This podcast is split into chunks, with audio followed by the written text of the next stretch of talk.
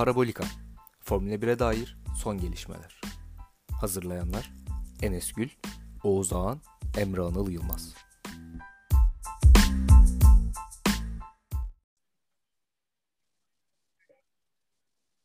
Parabolika'dan herkese selamlar. Ben Enes. Her zaman olduğu gibi Emre ve Oğuz'la beraber Formula 1'in nabzını tutmaya devam ediyoruz. Arkadaşlar hoş geldiniz. Hoş bulduk. Hoş bulduk. Ee, tekrardan Ferrari'nin kazandığı bir hafta sonunu geride bırakıyoruz. Leclerc'in birinciliği tabii Sainz'la beraber biraz daha sıkıntılı bir hafta sonu yaşadılar. Ee, Emre sana bırakacağım ilk önce sözü. Şampiyonluk kokusunu almış bir Ferrari var gibi. Leclerc bu hafta sonunu çok çok iyi geçirdi. Bir de dediğim gibi Sainz konusunda biraz sıkıntı yaşadılar. Ama yine de e, birinci sırada gelmeyi başardı Ferrari takımı Leclerc'le beraber. E, sana bırakıyorum sözü. Vay, güzel başarı. Yani biraz domine ederek de kazandı Leclerc. E, tamam hiç yaklaştırmadı bile. Öyle de bir performans sergiledi. O yönden Ferrari için artı ya yazmaya devam ediyor. En azından Leclerc cephesi için. Ya yarışın başından itibaren yani hafta başıyla itibaren e, ben bu kadar böyle domine edeceğini beklemiyordum Ferrari'nin. Herhalde hiç kimse beklemiyordur. Çünkü son Arabistan yarışıyla beraber iyice çekişmenin daha safhada olmasıyla daha böyle yakın geçer diye düşünüyordum ama yarışın başından itibaren hiçbir tehdit gelmedi. E, o yüzden de çok kolayca bir performansı ve sürekli olarak arttırmaya devam etti. Yani bu da ayrı bir e, soru işareti. Çünkü en hızlı tur Leclerc'teyken bir daha işte en hızlı tur denemesi yapabilir miyim? İşte yapma dendiğinde işte böyle bir yüzü düştü. Hani ifa, ifadesinden de o anlaşıldı. Telsize, ters konuşmalarına da yansıdı. Ee, bu noktada ya zaten e, yarış performansı lastik saklama konusunda vesaire bugün gene bence hünerlerini gösterdiğini düşünüyorum. Kendine olan inancı da arabaya olan inancı da son derecede yüksek. Ki yarıştan sonra zaten buna da e, değinmiş. İşte arabanın aracın daha doğrusu performansından çok mutlu olduğunu, bunu anlayabildiklerini en azından kendi adına böyle söyledi. Sıralama turlarında da keza hani 0.2 ile hatta 3'e yakın bir derecede pol pozisyonunu elde etti. Yani tek turda gridde en iyilerden bir tanesi. Belki de hatta en iyisi Leclerc. Ee, bunun da artık özellikle geçen sene bazen bu tek turu çok iyi atıp e, iyi götürmediği yarışlar oluyordu ve şanssızlığa e, düştü. En azından bu noktada son bu üç yarışta e, yapabildiğinin en iyisini veriyor. Yani gridde neyle başlıyorsa onunla bitiriyor. Bahreyn'de pol, e, burada Avustralya'da pol kazandı. Arabistan'da ikincilik e, gene ikinci bitirdi. Yani geriye düşmüyor hiçbir şekilde ne olursa olsun. Bu e, Leclerc cephesi için artıdır şampiyonada çok büyük avantaj elde etti. Yani Russell'la e, galiba ikinci Sainz'dı. Perez miyiz? Perez'di galiba. Yanlış hatırlıyor olabilirim. Şey 2 ile 3. Yani o ikisinin toplamı 70 yapıyor. Leclerc şu an 71 puanda. Yani öyle de bir e, absürt de bir durum var. Çok büyük avantaj. İki, yarı, iki yarışlık bir fark açtı şimdiden. E, önü çok açık. Şampiyonluk yolunda tabii daha çok erken. Daha 3 yarış bitti ama eğer performansı devam ettirebilirse o sene bu sene mi denilebilir. Allah o sene bu sene gibi gözüküyor şimdilik en azından. O senden de dinleyelim biraz Ferrari'yi. Leclerc'in Emre'nin de söylediği gibi dom- dominant bir hafta sonu geçirdiğini söyleyebiliriz ve bir de Sainz'ı da e, konuşalım istersen. Emre'nin söylediklerine katılıyorum. Zaten her şey ortada. Bu yarış özelinde e, şöyle de bir sevindirici haber olabilir onlar açısından bu tip pistlerde açıkçası Red Bull'un yarış temposunda Ferrari'ye yakın olduğundan Mercedes Red Bull'a daha yakındı. Yani yarışın içindeki farklar özellikle yarışın başında orta hamurla gidilirken e, Hamilton Perez ve Verstappen'e Verstappen ve Perez'in Leclerc'e olduğundan daha yakın gitti. Mercedes'in ileriye biraz daha adım attığı bir senaryoda Ferrari e, yani illaki Red Bull böyle gitmeyecek. Verstappen kazanmaya başlayacak. Daha doğrusu yarışları bitirmeye başlayacak. Ve o zaman Mercedes'in bu tip pistlerde Red Bull'a yakın olması Ferrari'nin daha da işine yarayacak. Çünkü Ferrari çok tekleyecek gibi gö- gözükmüyor açıkçası bu zamana kadarki durumda. E, bütün yarışları bitirdiler yanlış hatırlamıyorsam. Bugünkü Sainz hariç. O da kendi hatası tamamen. E, herhangi bir mekanik bir dayanıklılık sorununa dayalı bir hata değil. Sainz'e de yakışmayan bir hata açıkçası. Çünkü ne olursa olsun eğer başa baş kalacaklarsa Ferrari'ler Leclerc'i zorlaması gerekirdi. Leclerc'i şampiyon açısından zorlaması gerekirdi. Yarış özelinde değil. Burada alınacak bir ikincilik ki açıkçası yarışa başladığı şekilde devam etseydi bence Mercedes'lerin önünde podyum mümkündü. Çünkü Ferrari'ler daha önce Mercedes'lerden gördüğümüz seviyede kendi başlarına yarışıyorlardı. Yani e, çok kötü çıktı start finish'te Verstappen'in küçük bir atak şansı oldu. Onun devamında ciddi anlamda bir tehdit bile oluşturmadı Ferrari'ye. Yani girdiği turun arkasında bile girme ihtiyacı duymadılar neredeyse. Bu gelecekteki bu tip pistler açısından Ferrari'nin elini güçlendiren ya Red Bull'un da tabii düşünmeye sevk eden bir durum. Ya Sainz açısından çok amatörce kötü bir hata. Yani gerek yok. En kötü dediğim gibi hadi tamam Verstappen bitirmeyeceğini bilemezsin. İki Red Bull, Leclerc tamam. Diyelim ki Hamilton da çok iyi bir yarış çıkardı. Yarışın başındaki senaryoya göre konuşuyorum. Yani beşinci olacaksın en kötü. Yani böyle alelacele herkes geçeyim de gideyim onu da yakalayayım bunu da yakalayayım. Bilmiyorum çok çok amatörce bir hata. Daha sonra galiba Magnussen birisi daha yaptı aynı hatayı aynı yerde. Yakışmadı. Yani e, takımlar için de Ferrari'nin fişi belki de çok erken çekmesine vesile olabilirdi. Kendi açısından geçtim. Zaten şu an e, Sainz da Verstappen'le hatır sayılır bir fark oluşturabilecekti. Eğer yarışı 3. 4. bitirseydi. Ama şu an gözüken senaryoda dönüp bu yarış çok arayacaklarını düşünmüyorum. Sainz kendi özelinde arayabilir ama Ferrari'nin dediğim gibi gözüken durumda çok da bu yarıştan gelecek bir puana ihtiyacı yok gibi. Yani e, Red Bull'un kısa vadede bu sorunu çözemediğini düşünürsek daha tek yarışta çok araba bitirmeye devam edecek gibiler. Mercedes de zaten alabileceğinin en iyisini alıyor. Şu an hız konusunda yeterli. Dayanıklılık konusunda iyi gözükseler de 3-4, 4-5 ellerine ne kalırsa onu alıyorlar. Fakat Ferrari'nin 1-2'de bit özellikle Leclerc'in 2'de bitirmesi garanti gibi şu an her yarışı. Gözüken senaryoda. Ee, dediğim gibi takımlarda çok aramayacaklardır ama Sainz sezon sonu bitirdiği yerde e, belki ikinci yarıda işler terse dönecek. Leclerc'ten daha iyi performans gösterip bu yarışı arayacak. Belki Verstappen'in çok az arkasında bitirecek. Bakalım. Red Bull'la devam edelim. Senin söylediğin noktadan aslında başlamak istiyorum.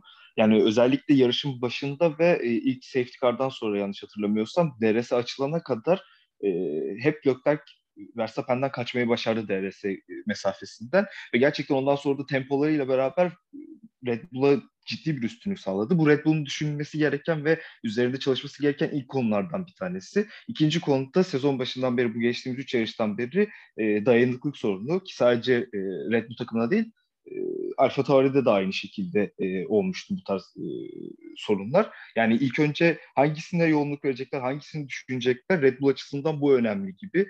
E, senin de söylediğin gibi Oğuz Ferrari'ye yaklaşmaktansa arkalarındaki Mercedes'in onlarla onlara daha yakın olması bu da aslında düşünmeleri gereken bir nokta. Yani çok fazla e, şey üzerinde çalışacaklar, çok fazla şey yoğunlaşacak Red Bull. Buradan nasıl çıkacaklar, buradan nasıl devam edecekler açıkçası çok büyük bir soru işareti ve e, senin de söylediğin gibi aynı zamanda yani bu sezonun geri kalanında çok fazla e, tek arabayla bitirdikleri senaryoyu izleyebiliriz Red Bull'da böyle devam ederse. Bunu ne zaman düzeltebilecekler bilmiyorum ve Ferrari'ye ne kadar yaklaşabilecekler geri kalan noktada. Ferrari'ye yaklaşırken Ferrari ne kadar adım atacak? O da önemli. E, o yüzden Red Bull'un e, çok ciddi sorunları var diyebiliriz bu noktada. Mercedes de e, Red Bull'a yaklaştığı senaryoda sadece Ferrari ile değil Red Bull'un Mercedes'le de uğraşması gerektiği için yani e, çok arada kalacak. Belki üçüncüyle biz ilk başlarda Mercedes ne durumda diye konuşurken ilerleyen süreçte Red Bull'a ne oldu diye konuşmaya başlayabiliriz. Belki Mercedes daha büyük bir atılım yapıp Red Bull da geçebilir. E, bunların hepsi gerçekten çok büyük soru işareti. Şu anda kestirmek çok zor bizim için. Ama şu, şu anki senaryoda baktığımızda Red Bull için hiç iç açıcı bir durum yok gibi. Emre sana da kısaca bir sorayım. Red Bull'u nasıl görüyorsun? Yani senin e, görüş açın neler? Ya şöyle bence e, Verstappen de Leclerc gibi aslında tempo ve performans olarak bir eksiği yok şu ana kadar. E, yarışta yarışı bitirememek dışında bir eksiği yok diyeyim. Şöyle zaten Horner'ın da yarış sonrası yaptığı bir açıklama var. Bence en kritik noktalardan bir tanesi. Yavaş bir motoru geliştirmektense hızlı motorun işte dayanıklılık sorununa sorununa dem vuraraktan yani bunu düzeltmek daha faydalı, evet, daha evet. iyi diyor. Şimdi bu doğru. Evet. Motor hızlı e, Red Bull motoru iyi durumda. Hani performans olarak evet veriyor ama yani 5 araba yarış dışı kaldı. 3 yarış içerisinde. Yani 2 Alfa Tauri 3 kere de Red Bull dese 5 yani. Bunu sürekli olması daha sezon başında bu sorunu sorunu yaşaması bir yerde iyi bir şey. Yani çünkü daha sezon uzun. Tamam fark bir nebze açıldı ama yani geçen sene neler neler oldu. Bu sene olmayacağı ne malum. Yani bunlara da yorabilirler. E, ama dediğin de doğru. Geliş yani bu sorun eğer düzelmezse illaki arka taraflardan bir takım atılım yapacak, ileri atılacak ve belki de Red Bull'a yetişecek. Şimdi Red Bull bu durumda bunu da istemez. Çünkü onların şu anki senaryosunda biraz da Ferrari'nin iç savaş e, hesaplamaları var. Hatta Helmut Marko'nun da sürekli açıklamaları bu yönde. Red Bull tarafı bence bunu çözebilir. Çünkü e, iyi bir başarıları da e, var özellikle geçen seneden de dolayı. En azından ilk sezonun ilk yarısındaki güncellemelerde iyi performans veriyorlardı. Çözebilirler. E, ya ben çözeceklerini düşünüyorum kendi adıma. Çünkü onlarda ekstra bir yunuslama sorunu da yok. Yani arabanın sadece tek sıkıntısı motor. E, düzelebilir ama şu an için performans olarak bir sıkıntıları yok. Sadece buna ne kadar odaklanacaklarıyla alakalı bir durum. E, sonuçta yeni bir yeni yeni fabrika takımı olmaya başladılar. Yani onu da artık desteği de çektiği için bir noktada. Yani, yol uzun, süreç uzun. Daha 19 yarış var ama e, işleri şu an şu andan itibaren daha da zorlaştı diyebiliriz. Valla elbet çözeceklerdir ama çözdükleri noktada nasıl bir durumda karşı karşıya kalacaklar, fark ne kadar olacak? Açıkçası o daha önemli bir soru işareti. Ee, Oğuz, Mercedes'e devam edelim ki sen de az çok e, değindin. E, kötü başladılar denilen yani bu Mercedes ne olacak diye e, çok fazla haber yapılan bir senaryoda Mercedes bütün yarışlarda alması gereken en azından önlerine çıkan puanları almayı başardı. Nasıl buluyorsun Mercedes? Yani aslında bir önceki konuşmamızdan bir şey değişmedi. Onlar kendileri de söyledikleri gibi daha şu aşamada ileri gidemiyorlar. Gitmeyi de tercih etmiyor gibiler. Sorunu tam anlayıp boşa çaba sarf etmeden nokta atışı yapıp sorunu çözme çabasında gibiler. Sadece sanki gözüktüğü kadar motor sıkıntıları yok gibi bu aşamada. Yani e, bir iki noktada Ferrari motorlu araçlardan e, düzlükte özellikle Hamilton yeniden başladığında Magnussen'e karşıydı sanırım. E, çok yakın çıkmasına rağmen hani, düzgün sonda atak yapacak noktaya bile gelemediler. Yarış genelinde de fena değildi Mercedes motorlu araçlar. Ben sıkıntının çok fazla o yönden kaynaklandığını düşünmüyorum. Onların da bunu düşündüğünü zannetmiyorum. Ee, yani yapabileceklerinin en iyisini yapıyorlar. Dayanıklılık şu an öndeki yani Red Bull'a göre diyelim. Ee, çünkü Ferrari'nin dayanıklılığında bir sıkıntı yok ve Ferrari baktığımızda doğrudan rakipleri değil şu aşamada. Yani kimsenin rakibi değil Ferrari. Çünkü e, Red Bull hızlı ama yarışı bitiremiyor. O yüzden puan alamıyorsun. Yani yarışın belli bölümünü önde götürmen bir şey fark etmiyor ki önde de götüremiyorsun. Ee, diğer tarafta yarışın bütün yarışı bitirebiliyorsun çok istikrarlı bir şekilde ama hızına yakın bile değilsin Ferrari'nin. O yüzden Mercedes cephesinde hedef olarak Red Bull'u almak yani ne olursa olsun 3 yarış geride kaldığında e, şampiyonda öndesin. Yani 6 yarış sonra bu farkın aynı şekilde açılmayacağını kimse garanti edemez. Red Bull daha hızlı ama yarışı bitiremedikten sonra bir işe yaramıyor. Mercedes tarafı da aslında Red Bull'la e, ters şekilde yani Red Bull'u hızlı tamam ama yarışı bitirmesi gerekiyor. Mercedes yarışı bitiriyor ama hızlı değil. Yani bir yerden sonra birbirlerini aslında yakalayacaklar. Bu yakaladıkları noktada Ferrari ne kadar yakalayacaklar? Sıkıntı orada. Yani birisi hızlanıp birisi yarışı bitirmeye başladığında Ferrari'ye ne kadar yaklaşacaklar? Mercedes için önemli olan nokta bu. Ve çok acele etmemeleri iyi bir şey mi? Sanki iyi bir şey. Bu takımın tecrübesi, bu pilotların da diyebilirim artık Russell'la birlikte. Bu pilotların tecrübesi sanki e, doğru yoldalar gibi gösteriyor. Yani gelişmede acele etmeyerek bile doğru yoldalar gibi gösteriyor. Belki bu senenin artık başlangıcından itibaren Leclerc'in ve Ferrari'nin gösterdiği performansla e, bu seneyi çok da fazla zorlamayabilirler. Yarışın içinde şunu düşündüm. Belki takımlar şampiyonasında asıl parayı orası getiriyor tamam.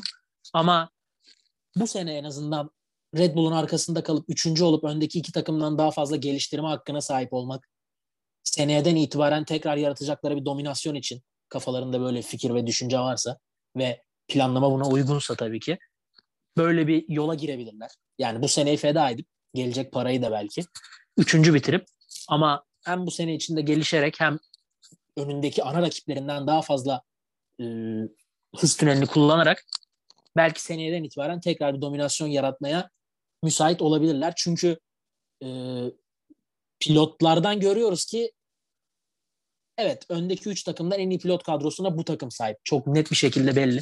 Zaten Hamilton'ın yeri yani tartışmaya açık bile değil ama Russell'ın gösterdiği gerek Hamilton'a karşı gerek Perez'e karşı gerek geçen hafta gerek bu hafta e, ortada. Yani şunu düşünmüyorsun. Araç bize üçüncü olabilir. Tamam Hamilton üçüncü olur maksimum. Ama Russell ne yapar? Bu olmuyor. Geçen sene Perez'de bu vardı. Bu sene yok. Bu sene Perez çok iyi.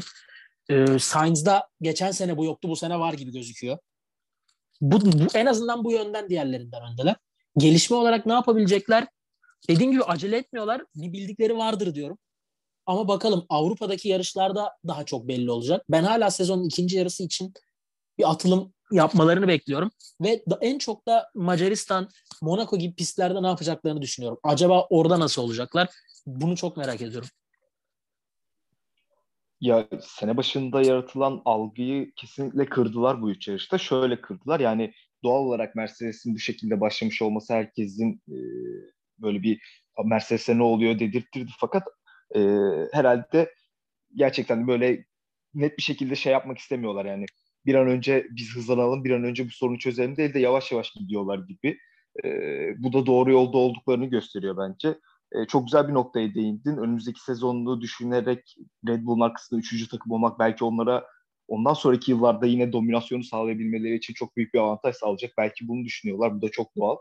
E, o yüzden Mercedes'in bu sezonunu biraz daha gelişime açık bir şekilde devam ettirecek olma, olma ihtimali daha yüksek gözüküyor. Ee, Emre istersen bir diğer Mercedes motoru takıma McLaren'e geçelim. Onlar da kötü başladıkları sezonda bu yarışta en azından e, yaralarını biraz sarmış sarmış oldu diyebiliriz. E, McLaren'i konuşalım biraz. Ya şimdi şöyle onlar ilk iki yarışta bayağı bocalamışlardı işte. Lando Norris hatta Arabistan'da böyle biraz zorlanarak o kaostan da yararlanaraktan e, puan almayı başarmıştı. Bu hafta zaten şöyle bir şey var. İlk ondaki e, takım pilotların 5'i Mercedes motorlu. E, bu hafta biraz Mercedes'e Mercedes motorlu arabalara da yaradı. Hem pist olarak hem e, McLaren de ayarlamaları da güzel yaptı. Ki yarış temposu olarak da gayet iyilerdi. Mercedesleri kovalamayı sürdürdü.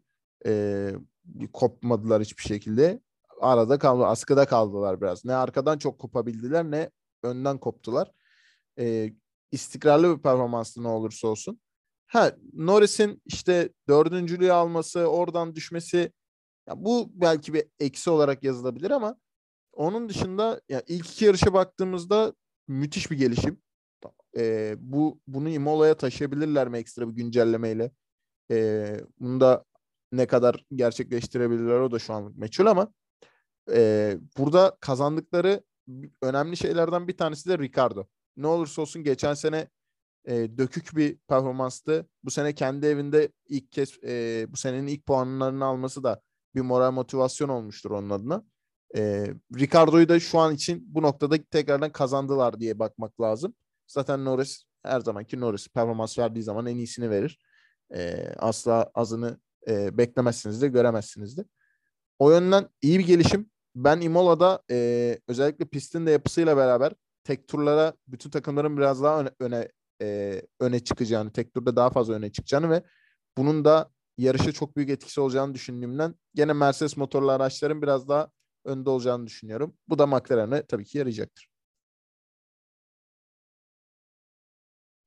E, son olarak da çok kısa bir vaktimiz kaldı. Oğuz sana Aston Martin'i sormak istiyorum ilk önce. Yani biz seninle özellikle geçtiğimiz sezonlarda programları yaparken Aston Martin ilerleyen yıllarda daha da iyi olacağını düşünüyorduk ama hiç beklediğimiz gibi bir sezon özellikle bu yeni sezon yeni araçlar derken hiç beklediğimiz bir başlangıç yapmadılar. E, çok kısa bir Aston Martin e, alalım senden. Yani tabii Vettel'in ilk iki yarışta olmaması da bir şanssızlık. Sonuçta bütün seneyi belki gelecek seneyi de e, planladıkları pilot en azından aracın gelişimi için ya Hülkenberg'den daha iyidir kötüdür ayrı ama takım içi dinamikleri aracın alacağı yöne olan katkısı çok daha fazla olacaktır Hülkenberg'den. Ve iki yarış kaçırıyor olması çok büyük sıkıntı. Diğer tarafta şöyle bir durum var. Ee, Stroll ya elinden geleni yapıyor ama işler çok iyi gitmiyorken biraz daha kalite arıyorsun. Vettel'in dediğim gibi bu yarışta da yarışamaması. Ee, en azından şunu söyleyelim yarışın sonlarına doğru Stroll'ün olduğu pozisyonda Vettel'in olması birçok şey değiştirebilirdi. Stroll çok iyiydi. Biraz Alonso'nun sistem ettiği gibi yani Gazli'nin de katkısı oldu bu duruma. Çünkü iş Bottas'a geldiğinde çok daha hızlı halloldu. Ama bu aracın gelişimine verebileceği katkıdan emin değilim. Yani iyi pilot kötü pilottan da ziyade biraz daha kalite ve tecrübe sanki şu an bulundukları durumda daha çok ihtiyaçları olan şey gibi. Vettel'in iki yarış kaçırması da dediğim gibi buna çok e, eksi yönde katkı sağladı. Şöyle bir durum var. Onlar şöyle bir yanlıştalar. Mercedes motorunu değiştirmek peşindeler. Ama iki pilot da yani neredeyse pistin dışına çıkmadan 3 tur atamıyorlar arka arkaya. Çok da ciddi sıkıntıları var. Hani bu sorunları çözmeden motor değişikliğine gitmeye çalışmak kafa karışıklığı mı ya da piyasayı mı yokluyorlar bilmiyorum ama motor olmadığı çok belli Aston Martin'in sorunu. Dediğim gibi 3 tur yani sıralama turu temposunda hata yapmadan 3 tur atamıyorlar şu an iki pilotta ve bunlardan birisi Vettel. Ee, çok kötü durumdalar. Ona rağmen bir şekilde gene stratejiyle puan alma noktasına geldiler diyelim. Yani Albon'un biraz da şanslı bir piti olmasaydı yarışı bitiren aslında önündelerdi. Yani 11. bitirebilecek noktalardı yarışı. Puana bir sıra kalıyordu. Ee, bu yarıştan belki bu artıyı alabilirler. Yani en azından o noktaya yakınlardı. Ama tek puansız takım olmaları bile onlar için reklam açısından çok kötü bir nokta. Yani geçen senenin herkesten fark yiyen Hazı bu sene geri bazı yarışlarda en azı dördüncü takım. E Albon'la bir şekilde Williams puanını aldı. Bundan sonra alır alamaz ayrı. Ama en azından bir puanı var. Aston Martin bunu da çok bize potansiyel olarak göstermiyor. Bilmiyorum ne yapacaklar, ne noktada artık ileriye adım atacaklar. Vettel'in bir iki yarışta özellikle Avrupa başladı mı Vettel'in aracın gelişiminde olumlu artık katkısı olacağını düşünüyorum. Daha doğrusu buna inanmak istiyorum. Çünkü böyle bir marka spora girip de girdiği noktadan her sene geriye giderek yani şu an en kötü takım noktasına gelmesi çok üzücü. Evet yani Aston Martin'i bu şekilde görmek e, senin söylediğin gibi çok üzücü. Bakalım onlar nasıl bir gelişim kaydedecekler onu da merakla bekliyoruz. Ee, e tabi Albon'a da Albon'a da söylemek lazım bu hafta sonunda sürpriz isimlerden bir tanesiydi 57 tur Sert Hamur'la e, yarıştı ve e, 10. sırada puan almayı başardı Williams adına. O da bu hafta sonunun sürpriziydi diyebiliriz. E, o zaman teşekkür ederim size. Bu hafta Avustralya Grand Prix'sinin ardından sizlerle birlikteydik. İki hafta sonra İtalya'dayız. Imola Grand Prix'sinin ardından görüşmek üzere. Hoşçakalın.